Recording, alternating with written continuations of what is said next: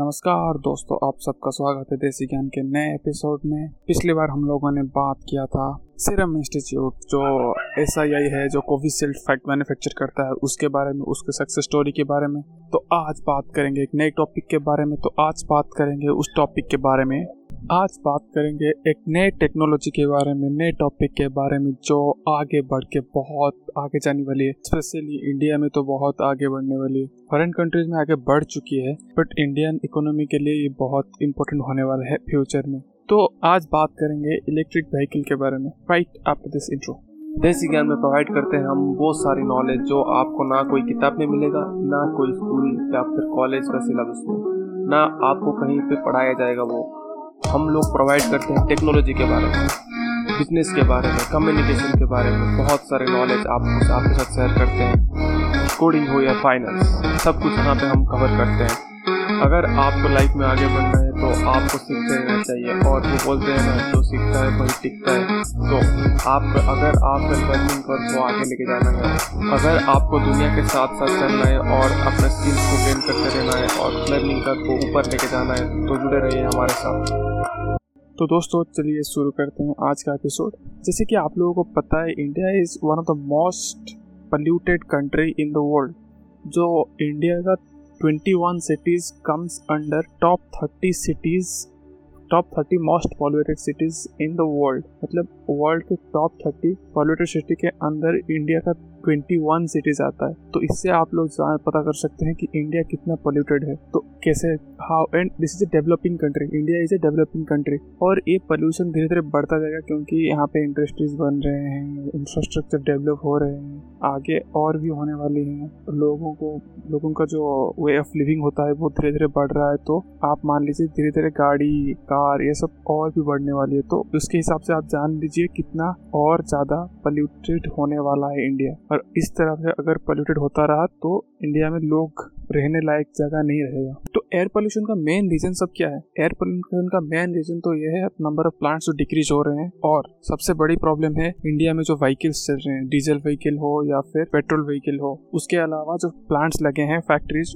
उनके वजह से होता है। But maximum number of pollution is cause due to this vehicles running on the roads. और सबसे बड़ा खतरनाक प्रॉब्लम क्या है पता है? डीजल, क्योंकि डीजल जो है उसमें सल्फर का अमाउंट ज़्यादा रहता है, that causes more damage to the air. तो उससे क्या होता है, एयर डैमेज होने से हमको क्या फ़र्क पड़ेगा? हमको तो गाड़ी चलाने से मतलब है ना। अरे भाई, तुम्हारे जो एयर ख़राब होगा तो हम लोग सांस में तो एयर ही लेते हैं, एयर जब सांस में लेते हैं तो वो हमारा हेल्थ हैजर्ड्स यानी बहुत सारा प्रॉब्लम्स हो सकता है, जैसे कि हमारे सांस में दिक्कत, जैसे अस्थमा, और एयर क्वालिटी डिग्रेड होने से धीरे धीरे बहुत सारी बीमारी हमको होना शुरू होता है, जैसे कि हार्ट के प्रॉब्लम, लंग्स के प्रॉब्लम, वो सब इन्फेक्शन सब होता है because of air quality problem. तो उसको कैसे इम्प्रूव किया जा सकता है? क्योंकि इंडिया का अराउंड जितने भी पॉल्यूशन होता है उसमें 30-40% pollution is cause due to this cars and vehicles, diesel related vehicles. तो उसको कैसे हम लोग डिक्रीज कर सकते हैं? गाड़ी में से जो धुआं निकलता है, जो फ्यूल जलने से जो धुआं निकलता है, वही होता है हमारा जो भी कार्बन डाइऑक्साइड, कार्बन मोनोऑक्साइड और सल्फर डाइऑक्साइड, जो कि हमारा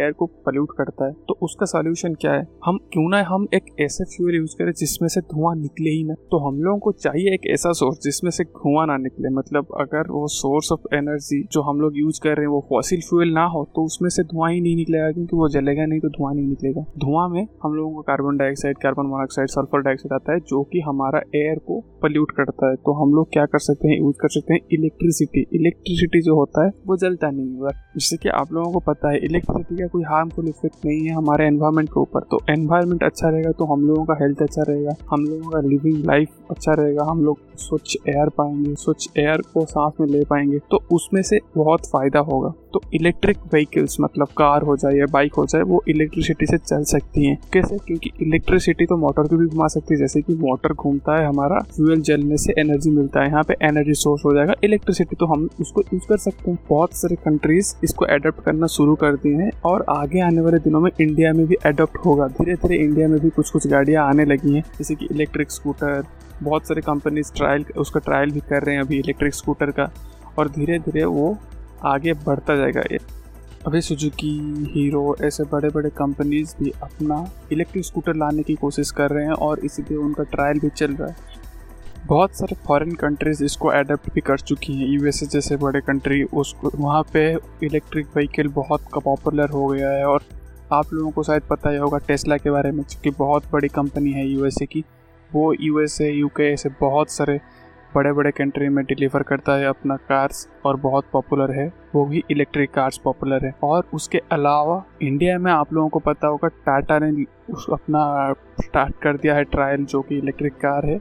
और आप लोगों को पता ही होगा टेस्ला भी अपना प्लांट एक इंडिया में लगा रहा है नेक्स्ट ईयर से। और टाटा जो कि इंडिया की बहुत ही नामी दामी कंपनी है, वो भी अपना इलेक्ट्रिक कार का व्हीकल का ट्रायल स्टार्ट कर दिया है और नेक्स्ट ईयर मार्च तक उसको लॉन्च करने का फैसला किया है। तो देखिए इलेक्ट्रिक कार धीरे धीरे आगे बहुत ज़्यादा बढ़ने वाली है, क्योंकि इंडियन गवर्नमेंट भी 2035 तक इंडिया में मैक्सिमम जो 70-80% गाड़ी है उसको इलेक्ट्रिक बनाने की कोशिश कर रही है और ट्राई कर रही है ताकि पोल्यूशन रोक सके। क्योंकि आप लोगों को पता हो दिल्ली अभी 1 नंबर पे है हाईएस्ट पोल्यूटेड सिटी में। और दिल्ली गवर्नमेंट तो ये भी डिक्लेयर कर चुकी है कि जितना जल्दी हो सके लोग शिफ्ट करें इलेक्ट्रिक के तरफ, क्योंकि इलेक्ट्रिक ही नेक्स्ट जनरेशन और फ्यूचर जनरेशन का है। तो इलेक्ट्रिक व्हीकल कैसे काम करता है? अगर फ्यूल नहीं डालते हैं तो कैसे काम करता है? तो आप लोगों की गाड़ी में बैटरी होता है जो कि बहुत पावरफुल और बड़ा बैटरी होता है, और वो बैटरी पावर प्रोवाइड करता है अपना जो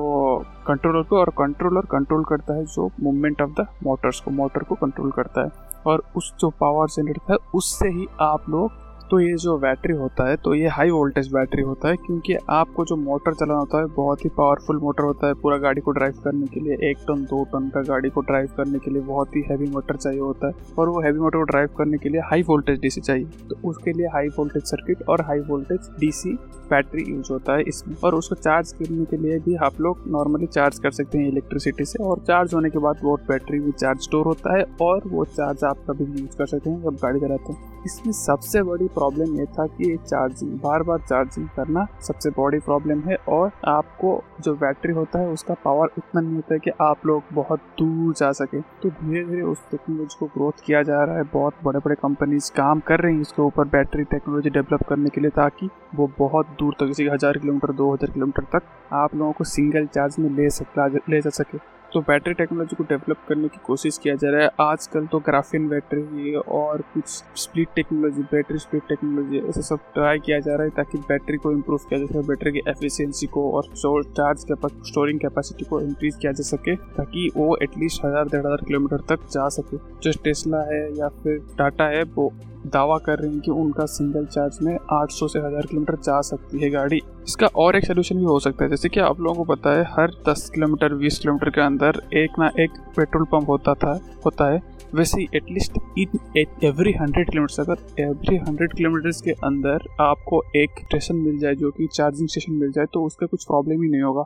हाँ, चार्जिंग में थोड़ा टाइम लगता है, बट अभी वो चार्जिंग टेक्नोलॉजी बहुत फास्ट करने लगे हैं। शायद 10 से 15 मिनट के अंदर आपका पूरा बैटरी चार्ज हो सकता है, जो कि नेक्स्ट 600 से 700 किलोमीटर तक आपको ले जाएगा। तो उस है ना कमाल की बात। और इससे ज़्यादा क्या चाहिए? आप 10 मिनट तो वेट ही करते हैं पेट्रोल डलवाने के लिए, जितना टाइम आपको लगता है 10 से 15 मिनट में, तो 5-10 मिनट ज़्यादा लगेगा। 600 किलोमीटर के बाद वैसे भी आदमी थक जाता है, वहाँ पे थोड़ा रेस्ट कर लेना उसके या फिर स्नैक्स कर लेना, उस टाइम पे आपका बैटरी चार्ज हो जाएगा और उसके बाद आप फिर निकल जाना अपने सफ़र पे।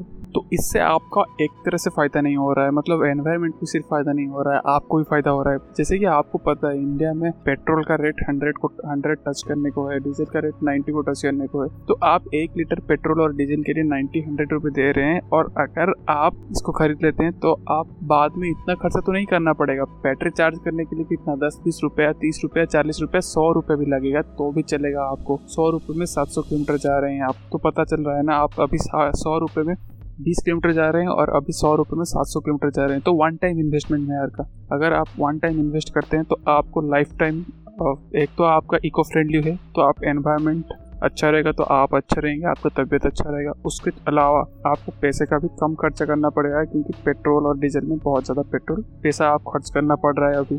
और आप अगर घर से निकले तो घर से चार्ज करके निकलिए, तो आराम से जाके आ सकते हैं। और जो कि शॉर्ट डिस्टेंस आसपास ट्रैवल कर रहे हैं इनको, उनके लिए तो कुछ प्रॉब्लम ही नहीं है, आप घर से निकलेंगे चार्ज करके फिर आ जाइए, घर चार्ज कीजिए, आपको 1 रुपये खर्च भी नहीं करना पड़ रहा है। क्योंकि बहुत ज़्यादा डिस्टेंस जा रहे हैं उन लोगों के शायद थोड़ा खर्च करना पड़ सके, बट वो भी चलेगा ना, इतना कम ही खर्चा हो रहा है। इंडिया की इकोनॉमी के लिए भी ये बहुत इंपॉर्टेंट है, क्योंकि आप लोगों को पता है इंडिया पेट्रोलियम का बहुत बड़ा इंपोर्टर है, क्योंकि इंडिया में उतना माइनिंग प्लांट्स है ही नहीं। अरब से बहुत ज़्यादा पेट्रोलियम इंपोर्ट करना पड़ता है। अगर इंडिया व्हीकल स्विच कर जाता है, इंडियन जो व्हीकल है स्विच कर जाता है और फॉसिल फ्यूल को क्विट कर जाता है, तो एक तो एनवायरनमेंट भी अच्छा रहेगा और इम्पोर्ट जो इतना करता है वो डिपेंडेंसी नहीं रहेगा।